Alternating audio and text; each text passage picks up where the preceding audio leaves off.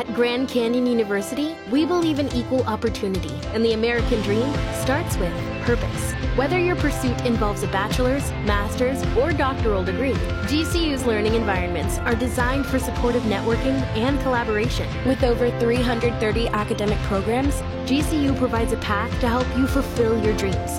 The pursuit to serve others is yours. Find your purpose at GCU. Private, Christian, affordable. Visit gcu.edu.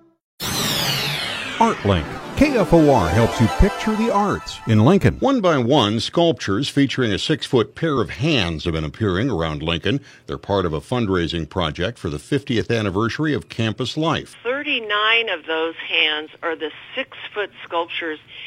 12 of the sculptures are small scale hands sponsored by Cornhusker Bank. This is a traveling exhibition that will be moving around the city. Project coordinator Liz Shea McCoy says going around to see all those sculptures can be a project with friends or family. A brochure can be picked up at the Chamber Visitors Center and the Haymarket train station or at the East Campus Dairy Store. It has a map of all the installation sites, small scale version of image of the hands.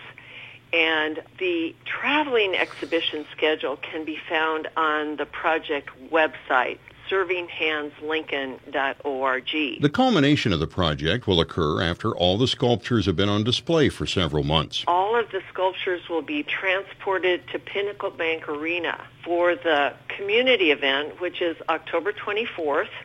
And then on October, Friday, October 25th, that's the date of the public auction. When all the sculptures are sold, the proceeds will be divided between the artists and campus life. ArtLink on the podcast tab at kfornow.com.